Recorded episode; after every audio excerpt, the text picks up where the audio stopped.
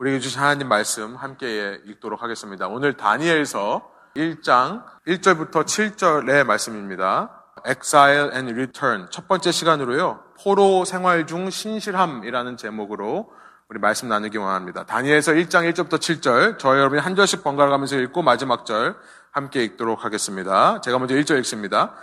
유다 왕 여호야김이 다스린 지 3년이 되는 해에 바벨론 왕 느부갓네살이 예루살렘에 이르러 성을 애워쌌더니 주께서 유다 왕 여호야김과 하나님의 전 그릇 얼마를 그의 손에 넘기심에 그가 그것을 가지고 신할 땅 자기 신들의 신전에 가져다가 그 신들의 보물 창고에 두었더라.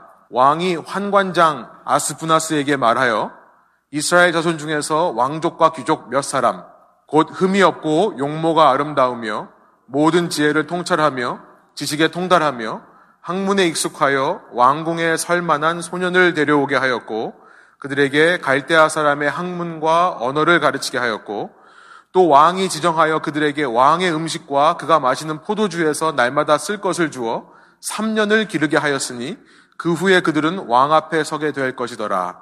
그들 가운데는 유다 자손 곧 다니엘과 하나냐와 미사엘과 아사랴가 있었더니 함께 있습니다. 환관장이 그들의 이름을 고쳐 다니엘은 벨드사살이라 하고 하냐나는 사드락이라 하고 미사엘은 메삭이라 하고 아사랴는 아벤느고라 하였더라. 아멘. 함께 앉으셔서 우리 말씀 나누겠습니다. 우리가 너무나 잘 알고 있는 또 한 번쯤은 들어봤을 다니엘이라는 다니엘과 세 친구의 이야기를 앞으로 3주 동안 저희 가스페 프로젝트 여섯 번째 교재에서 다루게 됩니다. 너무나 유명한 말씀인데요. 이 말씀을 준비하면서 저는 이런 질문이 생각났습니다. 제가 청년 시절에 이제 좀 정신 차리고 제대로 신앙생활을 하려고 했었을 때 제 마음속에 그동안 너무나 당연하게 생각했던 기독교의 내용에 대해서 질문하는 마음이 너무나 많이 들기 시작했었습니다. 그때 제가 기독교 신앙을 생각하면서 이해가 되지 않았던 것 중에 하나가 무엇이었냐면 이런 질문이었습니다. 슬라이드를 보여주시면 예수님께서 왜 이 땅에 두 번 오셔야 하는가라는 질문이에요. 여러분 이런 질문 해보신 적 있으십니까? 예수님께서 이 땅에 뭐하러 두 번이나 오냐라는 질문이에요. 제가 좀 이상한가요? 하여튼 질문이 굉장히 많은데요. 우리가 어떤 사람을 예를 들어서 고용해서 일을 시킨다고 생각해 보세요. 그때 그 사람이 첫 번째 와서 해결하지 못하고 두 번째 온다는 것은 무슨 말입니까? 첫 번째 온 것이 완전하지 못하다는 의미가 되는 거죠. 워러 히러가 터져가지고요. 사람을 불렀습니다. 지난주에 사람을 불렀는데 고치고 가자마자 또 터졌어요. 그래서 이제 어저께나 와서 간신히 고치고 갔습니다. 그렇게 두 번 왔다 갔다 하는 글을 보면서 누가 그를 프로페셔널이라고 생각을 하겠습니까? 아마추어구나라는 생각이 들지 않겠습니까? 우리가 잘 아는 대로 우리는 이런 얘기를 숱하게 많이 들었습니다. 크리스마스 설교를 통해서도 많이 들었습니다. 하나님께서 이 땅에 우리를 구원하시기 위해 인간으로 오셨다라는 거예요. 약 2000년 전에 예수라는 이름으로 이 땅에 오셨습니다. 그런데 처음 오셔서 우리의 모든 문제를 다 해결해 주실 줄 알았더니 예수님 오신 이후에도 이 땅에 똑같이 여전히 고난과 죄의 문제가 있다는 거예요. suffering and sin. 여전히 아픈 마음들이 있고요. 고통의 시간들이 있고요. 죄로 인한 눈물과 유혹이 있는 것입니다. 그래서 예수님이 다시 오신대요. 다시 오셔서 그때서야 우리의 눈에서 눈물을 씻겨 주실 것이며 유혹과 고통이 없는 영원한 나라를 이루시겠다라고 말씀을 합니다. 왜 예수님 두 번 오셔야 되냐라는 것이 질문이었어요. 2000년 전에 오셔서 그냥 다 완성해버리면 되는 거 아니었습니까? 왜 우리가 이 땅을 살면서 이렇게 어려운 시간들을 지내야 하는 겁니까? 라는 질문. 여러분, 이런 예수님을 믿기가, 다른 말로 말해, 신뢰하기가 생각보다 쉽지만은 않았었습니다, 제가요. 프로페셔널 구원자가 아니라 예수님도 아마추어 구원자인가? 라는 생각이 들었던 거죠. 그러지는 않죠. 그런데 이런 생각을 하다가 생각에 생각에 꼬리를 물고 거슬러 올라가 보면 여러분 이 질문은 어디까지 가냐면요. 이런 질문까지 이어집니다. 우리가 애초에 이 세상에 왜 태어났는가라는 질문이에요. 우리가 이 세상을 왜 살아가고 있는가라는 생각을 하게 돼요. 성경에 보면 로마서 11장 36절 같은 성경에 보면 만물이 주께로부터 나오고 만물이 주에게로 돌아간다. 우리 모두는 하나님으로부터 와서 하나님으로부터 도, 하나님께로 돌아가는 존재다라고 성경은 말씀하십니다. 아니 그렇게 왔다 가는 존재면 왔다 가지 말고 처음부터 하나님과 함께 계시면 안 되냐라는 거예요. 하나님과 분리되어서 이 고난과 죄로 가득한 세상을 그 하나님과의 단절 속에서 왜 경험하고 가야 되는가? 아예 처음부터 하나님께로부터 와서 돌아가는 거라면 아예 처음부터 하나님과 함께 있었으면 되는 거 아닌가? 여러분 어떻게 생각하십니까? 이렇게 우리가 이 땅에 왔다 가면서 이 땅에서 고난과 죄를 겪기 때문에 예수님이 이 땅에 오셔야 되는 거고 거꾸로요. 그것도 두 번 오셔야 되는 수고를 뭐하러 해야 되냐라는 이야기를 하고 있는 겁니다. 제가 신앙생활을 하게 되면서 조금 조금씩 이 질문들에 대한 답을 알게 된 것은 뭐냐면 우리 신앙의 선배들, 우리보다 앞서 우리의 삶을 살아간 사람들, 이 신앙의 길을 걸어간 사람들이 이미 이런 질문들에 대한 답을 해놓았다는 사실을 알게 되었기 때문에 저도 그 답을 찾게 되었습니다. 그 답은 뭐냐면요. 순례라는 거예요. 필그리미지. 이 모든 질문들의 답은 순례라는 단어 속에 들어있는 것을 알게 되었던 것입니다. 예수님의 제자 중에 첫 번째라고 알려진 가장 으뜸되는 제자라고 알려진 베드로 사도가요. 자신의 편지 처음을 이렇게 시작을 합니다. 베드로전서 1장 1절인데요. 세 번역으로 제가 한번 읽겠습니다. 예수 그리스도의 사도인 베드로가 본도와 갈라디아와 갑바도기아와 아시아와 비두니아에 흩어져 사는 나그네들인 택하심을 입은 이들에게 이 편지를 씁니다. 베드로 사도는 당시 로마 제국 아래에 있던 소아시아 지역, 지금으로 말하면 터키 반도입니다. 이 소아시아 지역에 살고 있는 세상 속 그리스도인들을 가리켜서 나그네라고 표현하고 있습니다. 나그네다. 원어로 보면요. 파레피데모스라고 되어 있는데요. 파레피데모스. 이것은요, 두 가지 단어가 합쳐져서 만들어진 말입니다. 파라라고 하는 것은 무엇 뭐 주변에 란 뜻이에요. 이 에피데모스라는 말은 사람들 가운데 있는 이런 뜻입니다. 여러분, 이 에피데모스라는 말에서 영어에 epidemic이라는 단어가 나왔습니다. 요즘 우리가 많이 듣는 단어죠?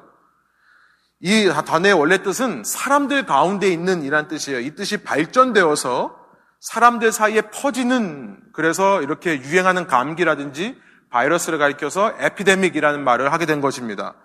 이 파레피데모스라는 말은 원어를 그대로 옮기면 이런 뜻이에요. 사람들 주위에 있는 사람. 어떤 곳에 중심되는 사람들이 있고 그 주위에 있는 사람들을 가리키는 단어입니다. 나그네가 그런 뜻이에요. 무슨 뜻입니까? 중심에 있는 사람이 아니라 그 주변에 있는 사람들이라면 주변인이라는 말이 되는 거죠. 주변인. 그러니까 여행자를 말하는 겁니다. sojourners 혹은 alien 외부인들을 말하는 단어이에요. 영어 ESV 번역은요. 다시 1절로 가보시면 이 단어를 exiles라고 번역하고 있는데 이 역시 정확한 번역입니다. 타지 생활을 하는 사람, 외국 생활을 하는 사람, 망명자라는 뜻의 단어로 번역하고 있습니다. 여러분, 순례자라는 것이 망명자라는 의미예요. 타지 생활을 하는 자, 사람들 주위에 있는 사람, 주변인들, people on the margin. 주변에 있는 사람들이라는 뜻이 된다는 것입니다. 같은 단어가 히브리서, 히브리서에도 나와요. 히브리서 11장에서 히브리서를 쓴 히브리서 저자는요, 우리 믿음의 선조들, 우리 믿음의 선배들을 소개하면서 그들을 이렇게 이야기합니다. 11장, 히브리서 11장 13절이에요. 이 사람들은 우리 믿음의 선배들은 모두 믿음을 따라 살다 죽었습니다. 그들은 약속하신 것을 받지는 못했지만 그것을 멀리서 바라보고 반겼으며 땅에서는 길송과 나그네 신세임을 고백하였습니다. 믿음을 가지고 산 우리의 선배들은 하나같이 이 땅에서 자신이 길손과 같다, 손님과 같다, 나그네와 같다라고 고백하며 살았다는 거예요. 이 땅에 중심이 있는 사람이 아니라 이 땅의 주변인으로 살았다는 겁니다. People on the margin. 왜 그렇습니까? 왜 그럴까요? 그 이유는요. 이 믿음의 선배들, 믿음이 있는 사람들은 하나같이 이 땅이 자신들의 본향, 홈랜드가 아니라는 사실을 알았던 거예요. 13절에서 이렇게 말씀하고 나서 14절에 이렇게 이어집니다. 이렇게 자기 자신을 가리켜서 나는 나그네와 같다라고 고백하는 사람들은 14절. 이런 말을 하는 사람들은 자기네가 고향을 찾고 있다는 것을 나타내는 것입니다. They are seeking a homeland. 그 고향은 어디입니까? 16절로 내려가 보면 그것은 하늘의 고향이라고 표현되어 있습니다. 그러나 사실은 그들은 더 좋은 곳을 동경하고 있었던 것입니다. 그것은 곧 하늘의 고향입니다. 그래서 하나님께서는 그들의 하나님이라고 불리는 것을 부끄러워하지 않으시고 그들을 위하여 한 도시를 마련해 주셨습니다. 하늘에 있는 도시죠. 하늘의 고향을 준비해 주셨다. 여러분, 여기서 우리는 우리가 하나님으로부터 이 땅에 왔다가 다시 하나님께로 돌아가는 이 땅을 왔다 갔다 하는 그 이유를 알게 됩니다. 그것은 뭐냐면 이 땅을 통해 이 땅의 중심으로 자리 잡으라는 의미가 아니고요. 이 땅의 삶을 통해 결핍을 느끼는 법을 배우고 오라는 것을 말씀하시는 거예요. 결핍. lack. insufficiency. 결핍을 느끼고 가라. 이 땅의 삶을 통해 결핍을 느끼고 가라. 저는요, 이 미국에 처음 왔을 때 저는 하와이주로 처음 왔습니다. 저는 고향이 지금은 하와이처럼 느껴져요. 근데 거기서 살 때는 하와이가 날씨가 굉장히 따뜻합니다. 또 습도가 굉장히 적당해요. 근데 그 날씨와 그 공기를 감사하며 살지를 못했던 것 같아요. 사실은 그 땅에 살면서 매일 똑같은 그 더운 날씨가 지긋지긋했습니다. 그런데 워싱턴주에 오고 나니 그 날씨가 그렇게 그리울 수 없어요. 여러분, 고향을 떠난 사람들이 고향을 그리워하는 법입니다. 고향에 있을 때는 고향을 그리워하지 않아요. 그런데 떠나고 보면 고향에 대한 향수병이 생기는 거죠. 무엇입니까? 결핍을 느끼는 겁니다. 결핍을 느끼는 것. 하나님께서 우리를 이 땅에 보내신 것은 이 땅에서 나그네와 같이 순례자로 주변인들로 중심이 아닌 주위에 있는 사람들로 외부인으로 여행객으로 살아가게 하신 이유는 이 땅을 살면서 결핍을 느끼라는 거죠. 고향을 사모하는 마음, 지금 히브리서 11장 16절에서 말하는 것처럼 그 더 나은 곳을 동경하는 마음, 그 사모하는 마음과 동경하는 마음을 배우고 가라는 의미로 이 땅에 잠깐 우리가 보내졌다는 사실이에요. 여러분 이것이 이 땅을 살았던 우리의 믿음의 선배들, 우리 믿음의 선조들이 이 땅의 고난과 죄의 문제와 싸우면서 내린 결론이었고요. 아, 하나님이 내가 이 땅을 살아가고 하는 것은 이 땅에서 그 고난과 죄의 문제 속에서 결핍을 깨닫고 가라는 것이구나. 그들이 한 고백들이 이제 하나님의 말씀이 되어서 우리에게 전해지는 것입니다. 이 땅에 보냄을 받은 이유는요, 결코 이 땅에서 내가 모든 것을 다 얻고 누리라는 의미가 아니었던 거예요. 이 땅의 중심이 되어 살다 보면 우리는 자연스럽게 이 땅이 고향인 줄 착각하게 됩니다. 그러나 이 땅에서 나그네로 살면서 고향을 동경하고 사모하는 마음이 생길 때에야 여러분 그 고향에 가고 싶은 마음이 들 거예요. 그 동경과 사모함이 없이는 고향에 돌아간다 해도 그 고향이 반갑지 않습니다. 그 고향이 감격과 기쁨과 감사가 될 수 없는 것입니다. 그러니까 이 고난과 죄의 세상, 이 세상 속에서 우리는 결핍, insufficiency를 배우고 가는 것이 바로 이 exile, 외국 생활, 타지 생활의 의미라는 것을 알게 되는 거예요. 여러분, 같은 의미에서 첫 번째 질문, 예수님이 왜 두 번 오시는가도 답이 되는 것입니다. 같은 의미에서요. 여러분, 2000년 전 처음 예수님께서 이 땅에 오셔서요. 예수님은 십자가와 부활을 통해 우리의 영혼을 회복시켜 주십니다. 예수님의 십자가와 부활을 통해 성령이 우리에게 내려오셔서 우리의 영이 살아나는 일이 벌어져요. 그런데 아직 우리의 육체는 완전히 회복되지를 않습니다. 우리의 육체는 계속해서 죄를 생각하고 죄를 즐거워하는 육체가 되어 있어요. 예수님께서 이 죄악된 육체를 완전히 회복하시기 위해 두 번째로 오시는 거죠. 질문은 이거였습니다. 왜 이렇게 두 번 수고를 하셔야 되는가? 여러분, 우리 안에 회복된 영과 회복되지 않은 육체 가운데 이 갈등이 공존하고 있는 이 시기가 있어야지만 우리는 결핍을 느끼고 온전한 것을 사모하게 되기 때문에 그렇다는 거예요. 로마서 8장의 말씀입니다. 로마서 8장 9절부터 10절. 예수님의 십자가와 부활이 우리에게 어떤 능력을 행하는가를 먼저 말씀합니다. 그러나 하나님의 영이 여러분 안에 살아계시면 여러분은 육신 안에 있지 않고 성령 안에 있습니다. 누구든지 그리스도의 영이 없으면 그리스도의 사람이 아닙니다. 예수님께서 죽으시고 부활하심을 통해 우리 안에 성령이 임하시는 일이 벌어집니다. 또한 10절 그리스도께서 여러분 안에 살아계시면 여러분의 몸은 죄 때문에 죽은 것이지만 영은 의 때문에 생명을 얻습니다.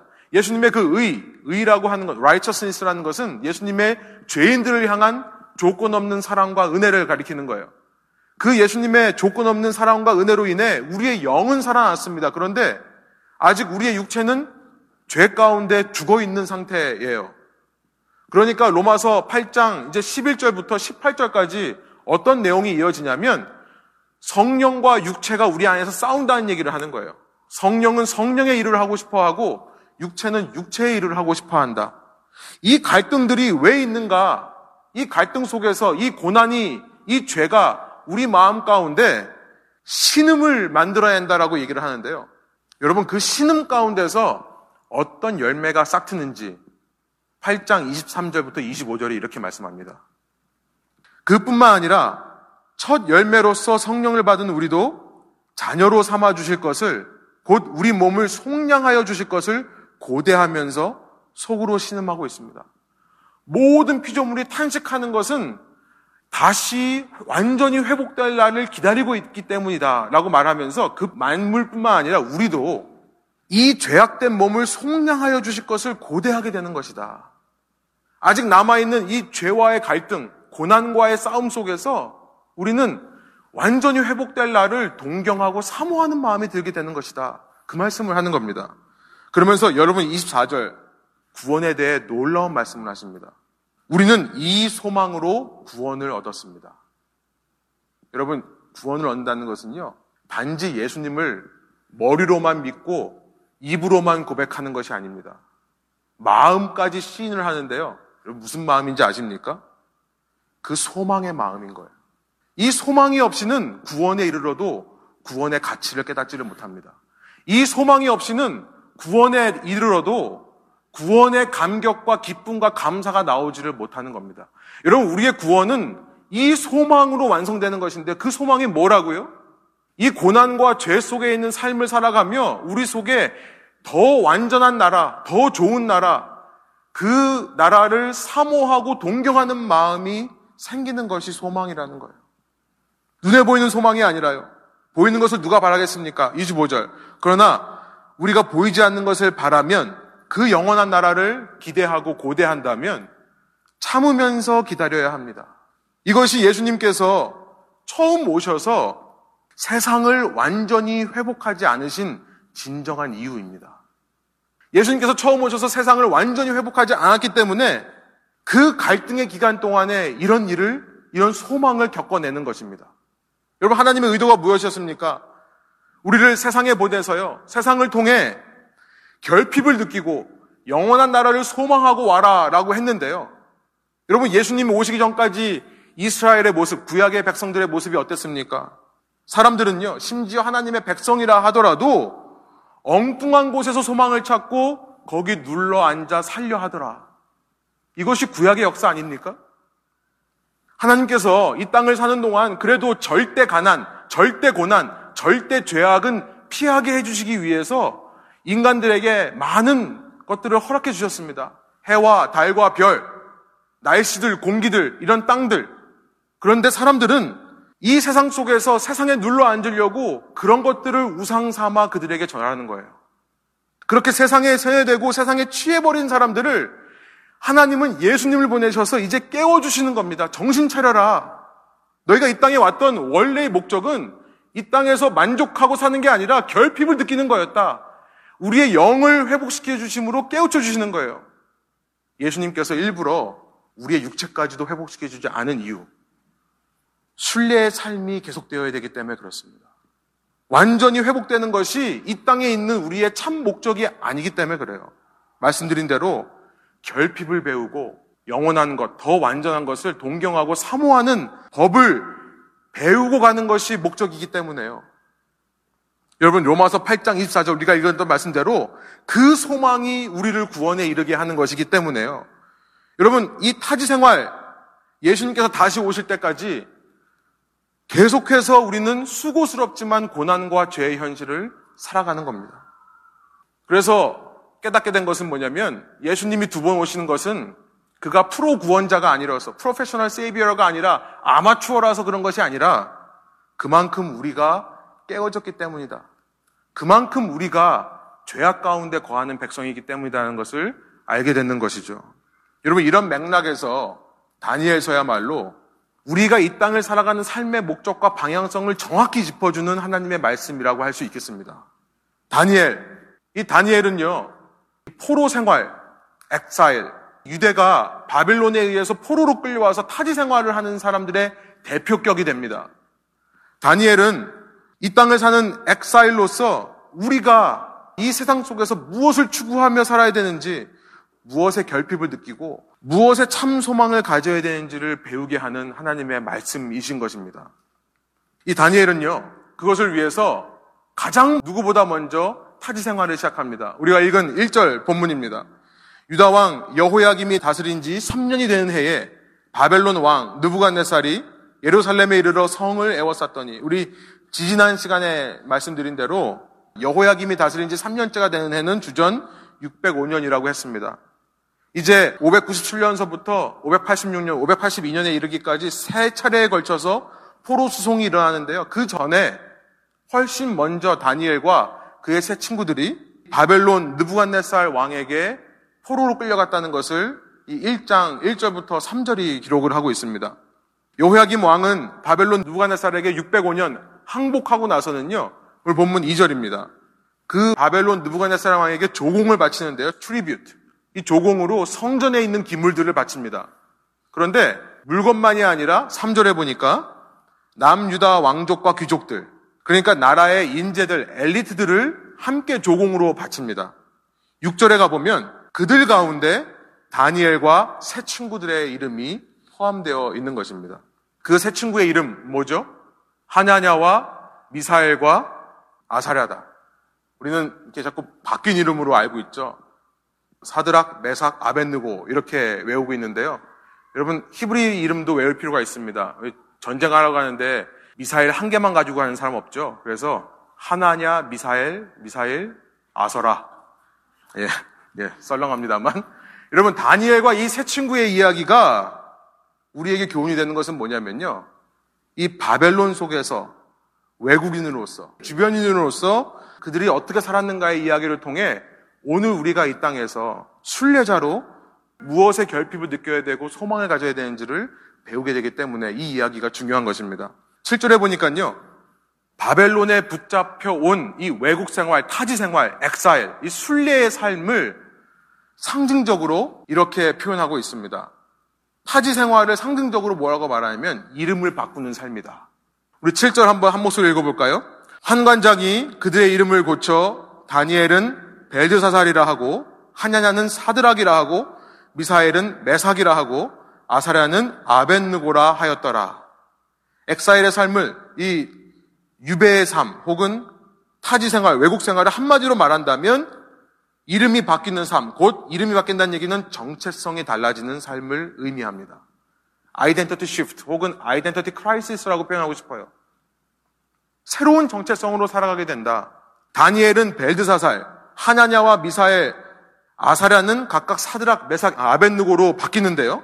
여러분 그 이름의 의미 시간 관계상 살펴보지 않겠습니다만 이 다니엘과 하나냐, 미사엘, 아사랴는요, 하나님을 높이는 이름이에요. 예를 들면 다니엘 이름은 하나님이 나의 심판자다 이런 의미예요. 그런데 이 이름을 전부 바벨론의 신들을 섬기는 이름으로 바꿔버립니다. 그게 벨드사살. 그리고 이 벨드사살이라는 것은 벨의 여신이거든요. 벨이라는 신의 여신.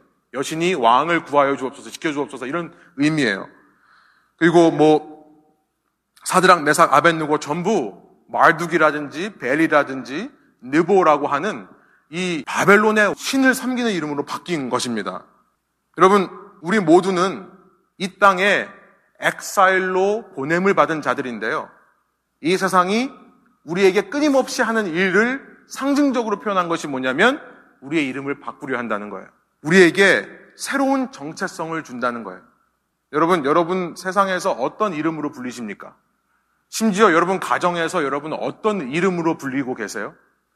우리가 너무 그 이름에 익숙하다 보니까 어느새 아빠가 되어 있고요, 엄마가 되어 있고요. 그 이름에 너무 익숙하다 보니까 회사에서 어떤 직업, 직업을 하는 뭐 사장, 인플로이, 뭐 매니저 이런 이름으로 불리고 있고요. 내가 맡은 직책, 역할에 따라서 이름이 불리고 있습니다. 그런데 여러분 그것이 여러분의 진정한 정체성이 아니라는 것을 기억하시기를 원합니다. 심지어 엄마, 아빠라는 이름 자체도 여러분의 진짜 정체성이 아니에요. 세상은 자꾸만 분주함 속에서 그것을 잊게 합니다. 아빠로 사느라 정신이 없어요. 엄마로 사느라 정신이 없어요. 내가 진정으로 누군지, 내가 무슨 목적으로 이 땅에 왔다 가는 건지를 자꾸만 잊게 한다는 거예요. 여러분, 믿는 사람은 더더욱 그렇습니다만, 아직 믿음이 없으신 혹은 믿음이 연약하신 분들, 우리 모두는요, 우리 모두의 정체성은 영원한 하늘 왕국의 시민인 줄 믿습니다. 하나님의 백성, 하나님의 자녀, 하나님의 딸과 아들인 줄 믿습니다. 그 외에 어떤 것도 우리의 정체성이 아니에요. 그래서 우리는 이 땅을 살아가며 계속해서 나의 정체성을 기억해내야 됩니다. 정체성을 기억해낼 때 우리가 순례자라는 삶을 알게, 아, 순례자라는 사실을 깨닫게 되고요. 순례자라는 사실을 알게 될 때 이 땅에서 우리가 어떤 자세로 살아야 되는지가 결정되는 거예요. 그런데 세상은요, 계속해서 우리의 정체성을 혼란스럽게 하기 위해 우리 눈앞에 우상들을 제시합니다. 새로운 정체성을 받아들이도록 우상을 섬겨라. 우상을 의지하면 너의 삶에 소망이 있다. 세상은 외쳐요. 여러분, 우상이라고 하는 것은 정의는요, 다름 아닌 우리의 이름을 바꾸기 위해, 우리의 정체성을 바꾸기 위해 세상이 제시하는 가치들이 바로 우상입니다. 4절에 보니까 첫 번째 우상이 나옵니다. 곧 흠이 없고 용모가 아름다우며 모든 지혜를 통찰하며 지식에 통달하며 학문에 익숙하여 왕궁에 설 만한 소년을 데려오게 하였고 그들에게 갈대아 사람의 학문과 언어를 가르치게 하였고 그들의 정체성을 바꾸기 위해 이름을 바꾸기 위해 가장 먼저 한 일은 뭐냐면 그들에게 갈대아 사람 이 바벨론인의 학문과 언어를 가르쳤다라고 되어 있습니다. 여러분 그 4절 앞부분에 보면 지혜와 지식과 학문이라는 단어가 나오는데요. 지식과 그렇죠? 지혜와 지식과 학문 여러분, 이 지혜와 지식과 학문이 추구하는 것이 무엇입니까? 왕궁에 설만한 사람으로 키워내는 것을 그 목적이에요. 왕궁에 설만한 사람, standing in the king's palace. 무슨 말입니까? 첫 번째로 세상이 제시하는 우상은요, 저는 이런 생각이 들어요. 안정이라는 겁니다. 혹은 적응, 정착, stability, settlement, 혹은 다른 이름으로 성공, success라는 것입니다. 세상이 우리의 new identity를 주면서 새로운 정체성을 강요하기 위해 우리 앞에 제시하는 가치는요, 안정과 성공이라는 거예요. 결국 왜 학문과 언어를 배웁니까? 우리 학생들 왜 이렇게 열심히 공부합니까? 안정을 소유하기 위해서죠. 여러분들 다니엘서를 읽다 보면 충격을 받는 것은요. 다니엘과 새 친구들은 이 갈대아인의 학문과 언어를 배운 적이 있을까요? 없을까요? 1장 17절로 가보세요. 1장 17절에 보면요. 모든 지혜와 지식의 공급자, 창조자는 하나님이라는 것을 말씀하세요. 다니엘과 세 친구는 놀랍게도 바벨론에서 바벨론의 학문, 바벨론의 언어를 배운 적 없습니다. 하나님께서 알려주세요. 직접 알려주세요. 이제 청년들 시험 기간 앞두고 있는데요. 공부하지 말라는 말 아닙니다. 공부 안 해도 하나님께서 지혜와 지식 주셔서 시험지 정답들 다 나오게 하신다. 절대 아닙니다. 이런 질문을 하는 거예요. 왜 공부하고 있느냐? 왜 공부하고 있느냐? 왜 좋은 점수 받아야 되느냐? 왜 이 프리젠테이션, 이 과제를 잘 내야 되느냐? 단지 좋은 직장에 취직해서 돈 많이 벌고 이 땅에서 잘 먹고 잘 사는 안정을 위해서가 아니라 하나님께서 주신 지혜와 지식을 잘 연마해서 주위 사람들에게 이익이 되기 위해 사회에 이익이 되고 가정과 이웃에게 선한 일을 하기 위해 여러분 그런데 이 과정 속에서 착각하면 안 된다는 것입니다. 우리는 안정과 성공을 위해 그렇게 열심히 공부하고 열심히 직장 다니고 열심히 살아가지만 그런다고 안정이 됩니까? 그런다고 안정을 얻어낼 수 있습니까? 성공한다고 인생의 의미를 찾을 수 있습니까? 안정과 성공은 우상이라는 사실을 기억하셔야 돼요. 이 땅에서 나그네로 사는 사람, 순례자로 사는 사람에게는 안정과 성공이라는 단어는 우상입니다. 예수 믿고 안정할 수 있다, 예수 믿고 성공할 수 있다라고 외치는 것은 전부 기복신앙이에요. 기독교 아닙니다. 이 우상, 이 안정과 성공을 위한 모든 지식, 모든 재력, 모든 인간관계, 인력, 전부 우상에 포함될 수 있는 것입니다. 이것이 우리 인생의 근본적인 의미가 아니라는 거예요. 이것이 우리가 이 땅에 보냄을 잠깐 받은 목적이 아니라는 것입니다. 저는 시애틀에 왜 이런 바이러스의 사태가 일어났는가? 저는 말씀을 묵상하면서도 또 계속 생각하면서 아마 제가 가장 많이 뉴스를 들여다보는 사람 중에 하나일 거예요. 이 바이러스가 어떤 바이러스인가 연구를 하고 있, 더라고요 제 자신이. 그런데 그러면서 제가 생각하기에 이런 생각이 들었어요. 여러분, 시애틀이요. 미국 내에서도 정말 안정된 곳이라고 소문이 났었습니다. 이곳에 플로리다처럼 때마다 폭풍이 휩쓸고 지나갑니까? 중부처럼 토네이도가 지나갑니까? 캘리포니아나 뭐 샌프란시스코나 LA처럼 지진의 위협이 있습니까? 너무나 살기 좋은 세상. 미국 내에서 여가 지수, leisure score를 매기는 것에 top이 시애틀이에요. 너무나 안정된 땅에 살다 보니까 정말 많은 사람들의 인생의 초점이 빗나간 것 같습니다. 우리는요, 작은 바이러스 하나를 통해 깨닫게 되는 거예요. 우리가 추구하는 안정이라는 것이, 우리가 추구하는 성공이라는 것이 얼마나 무의미한 것인가. 저는 하나님께서 무슨 목적으로 이 바이러스를 허락하시는지 저는 다 알 수는 없다고 생각합니다.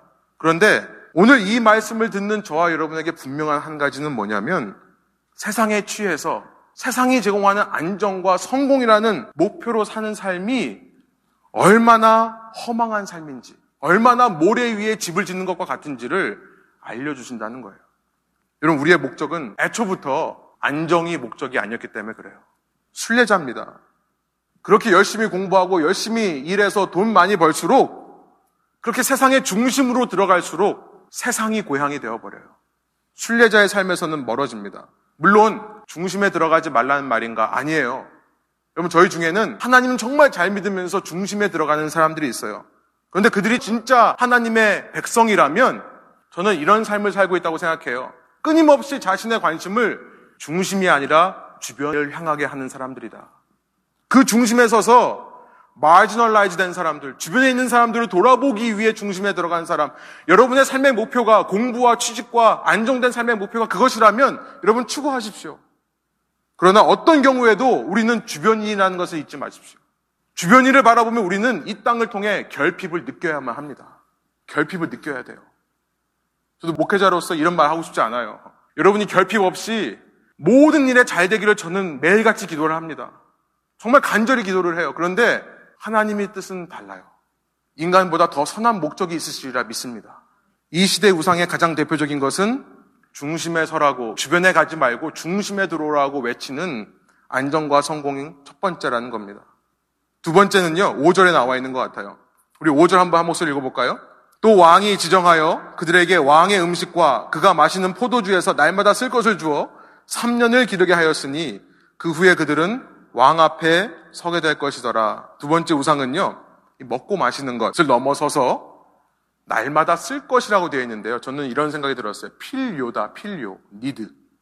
여러분, 이 시대가요, 얼마나 악한지요. 얼마나 사람을 혼란스럽게 하는데, 미혹하는데, 얼마나 잘하는지요. 여러분, 원하는 것과 필요를 분간하지 못하게 합니다. 우리 예전에 말했잖아요. 아, 뭐, 원투와 니드를 구별해서 원투를 하지 말고 니드한 건 해라. 근데 요즘 세상 어떻습니까? 여러분, 이 시대 이 고도로 발달된 마케팅, 제가 비즈니스 공부할 때 마케팅 쪽을 공부했거든요. 마케팅의 목적은 무엇입니까? 원함이 아니라 이거를 필요로 만들라는 겁니다. 사람들이 이걸 봤을 때 단지 원하는 정도가 아니라 이건 내 삶에 필요해라고 느끼게 만드는 거죠. 요즘 소셜미디어나 뭐 인스타그램이나 이런 걸 통해 정말 좋은 영향력들이 많이 흘러갈 수도 있습니다만 너무나 안 좋은 영향력 중에 하나는 뭐냐면 불필요한 필요를 자극한다는 거예요. 그걸 보고 있으면요. 어떤 즐거움들은 꼭 내게 필요하다라고 자꾸 착각하게 됩니다. 어떤 먹거리, 어떤 여행거리, 그러니까 나에게 이게 필요하다라고 생각이 자꾸 들어요. 어떤 물건이나 상품들도 단지 원하는 게 아니라 이제는 필요하다라고 느끼는 겁니다. 그 카트 버튼을 누르는 쾌감이 있다면서요. 장바구니에 담는 그 버튼을 누르는 쾌감이 있다면서요. 여러분 정말로 무엇이 필요한가? 우리는요 이 땅에서 우리의 호흡이 언젠가 멈출 때 그 이후의 삶에 필요한 것을 추구해야 되는 줄로 믿습니다. 우리의 호흡과 함께 사라져버릴 것은 아무리 필요를 외치고 하다고 실제로 필요한 것은 아니에요. 이 시대가 제공하는 우리의 정체성을 혼란시키기 위해 제공하는 두 번째 우상은요. 필요라는 이름으로 우리에게 다가오는 것들입니다. 여러분, 너의 필요를 채우라고 외치는 세상이다 보니까 뭐가 사라질까요? 앞서 말씀드린 우리 삶의 목적의 가장 중요한 결핍이라는 것이 사라집니다. 결핍이 사라져요. lack, insufficiency가 사라져 버리는 거예요. 세 번째 우상은요. 5절에 보니까 3년이라고 되어 있는데 저는 이 3년이라는 단어가 그냥 넘어가지질 않더라고요. 3년이라는 시간 내에 이제 왕 앞에 설 준비가 되어야 됩니다. 그러니까 시간에 쫓기는 자들이 되는 거예요. 저는 이 시대의 분명한 우상 중에 하나는 시간이라 믿습니다. 이 시대는요, 시간이 우상이에요. 제가 비즈니스 공부할 때 지금은 아닙니다만 빌 게이츠가 한참 활동했었거든요. 그때 이 빌 게이츠의 순수 자산을 가지고 계산을 해가지고 이 사람이 1초에 돈을 얼마 버는가 How much money does Bill Gates earn per second? 1초마다 얼마를 버는가라는 계산을 늘 농담처럼 하고 했는데요. 이렇게 얘기하죠. 길 지나가다가 100불짜리를 봐도 그걸 줍는 데 시간을 쓰는 것보다 그냥 지나가는 게 더 이익이다. 100불짜리를 보고도 짚지 않고 넘어갈 정도로 그의 1초의 밸류는 굉장히 큽니다. 지금은 아마존의 제프 베조스라는 사람은 수백 불에서 수천 불의 가치가 있다고 해요. 그래야 1초가. 제가 잘은 모르겠습니다만 이 땅을 살면서 확실한 것은 뭐냐면 이 도시의 삶은 우리를 참 분주하게 해요. 도시의 삶에서 너무나 쓸데없는 정보에 노출되고 너무나 많은 일들을 겪어내야 하다 보니까 뺏기는 것은 시간입니다. 그래서 시간이 없다. 할 시간이 없다. 자꾸 이런 말이 나와요. 여러분, 무엇이든 간에 자꾸만 없다, 없다라고 여러분의 입에서 뭐가 나온다면 그것이 여러분의 우상일 수 있습니다. 특별히 청년들, 시간이 없다라고 말하는 청년들 참 많은데요. 정말 시간이 없을까요? 정말 시간이 없는 겁니까? 여러분의 인생에 좀만 살아보면 알아요. 지금이 청년 때가요, 제일 시간 많을 때예요. Trust me. 아니면 여기 계시는 청년 때를 지나신 분들한테 물어봐요. 여러분, 청년 때의 시간이 있고 없고를 떠나서 청년이라는 시간은 아마 인생에서 가장 귀한 시간일 겁니다. 여러분, 부모님 된 분들, 이렇게 아이 낳아서 기르신 분들한테 물어보세요. 가장 돌아가고 싶은 때가 다들 청년이라고 얘기를 할 거예요. 그 청년이 성경에서 새벽 이슬과 같다잖아요. 새벽 이슬. 그만큼 순수하고 맑다는 표현입니까? 아니요. 그만큼 금방 사라진다는 거예요. 햇빛만 비치면 싹 사라져버리는 새벽 이슬과 같은 청년의 시기. 여러분, 그 시간을 어떻게 쓰느냐가 너무나 중요합니다. 그게 우상이에요. 돈은 있다가도 없습니다. 없다가도 생깁니다. 그런데 시간이라고 하는 것은 제한된 삶을 살아가며 매 순간 사라져가는 희귀템이에요. 시간이야말로 희귀템입니다. 저는 이런 얘기를 많이 해요. 청년들하고 얘기하면서 일주일 168시간입니다. 하나님께서 우리에게 허락하신 시간, 우리 돈의 11조만 드릴 게 아니라 시간의 11조 드리는 것 중요합니다. 그래야 우리가 돈의 11조를 드리면서 돈의 지배를 받지 않는 것처럼 시간의 11조를 드리면서 시간의 지배를 받지 않을 수 있어요. 일주일 168시간이라고 하면 10분의 1이 얼마입니까? 하루 24시간이라고 하면 하루에 2시간입니다. 하나님께 내어딘다는 생각을 해봤습니까? 그러지 않고서는 이 시간이 우상된 도시의 삶 속에 우리는 매몰될 수밖에 없습니다. 길어야 120년 되는 우리의 제한된 인생 속에서 우리의 시간을 영원한 것에 투자하기를 소원합니다. 말씀을 정리해 볼게요. 우리 모두는 이 땅에 순례자로 살고 있습니다. 이 땅에 엑사일, 타지 생활을 하라고 하나님께서 보내신 거예요. 그런 우리는 이 땅에서 주변인으로 살아야 됩니다. 이 땅에서 중심에 서는 것이 목표가 아닌 오히려 이 땅에서 주변인으로 살면서 이 땅을 통해 결핍을 배우는 것이 중요합니다. 왜냐하면 그 결핍에서만 우리는 영원한 것을 소망하는 법을 배우게 되고 그 영원한 것을 소망하는 것이 우리로 하여금 구원에 이르게 우리로 하여금 구원에 합당한 자가 되도록 우리를 준비시킬 것이기 때문에 그렇습니다. 그래서요, 고난과 죄의 끊임없는 우리의 삶 속에서 결코 절망하시지 마시기 바랍니다. 두려워하거나 떨 이유도 없습니다. 포기하지 마십시오. 나의 모든 것은 그걸 배우고 가기만 하면 되는 겁니다. 배움과 성숙을 위해 그 목표로 존재할 뿐입니다. 하나님께서 우리를 우상이 판치는 이 세상 속에 다니엘과 새 친구처럼 보내신 이유가 있습니다. 하나님은 우리가 타협하고 넘어질 것을 아시고 우리를 심판할 수 있는 근거를 만드시기 위해 보낸 것이 아니라요. 그 일을 위해 당신의 생명을 주시지 않았을 것입니다. 우리가 이 속에서 때로 실수하고 넘어진다 하더라도 그 고난과 죄 속에서 고난을 받고 포기하고 싶은 상황에 이른다 하더라도 끝내 우리를 영원한 고향에 합당한 자로 빚어갈 것을 하나님은 아시기 때문에 우리가 그런 모습으로 성숙할 것을 주님은 아시기 때문에 믿고 우리를 보내신 줄 믿습니다. 아까 히브리서 11장 16절에 히브리서 기자의 고백이 너무나 놀랍습니다. 그런 자들의 하나님이라 불리기를 부끄러워하지 않는 하나님이 우리 하나님이라고 말씀하고 계십니다. 여러분 그런 하나님 앞에서 바벨론의 모든 음식과 지식을 거부한 다니엘과 새 친구 같은 신실함이 우리에게 있기를 소원합니다. 포로 생활 중에 요구되는 것은 그 신실함이기 때문입니다. 함께 기도하시겠습니다.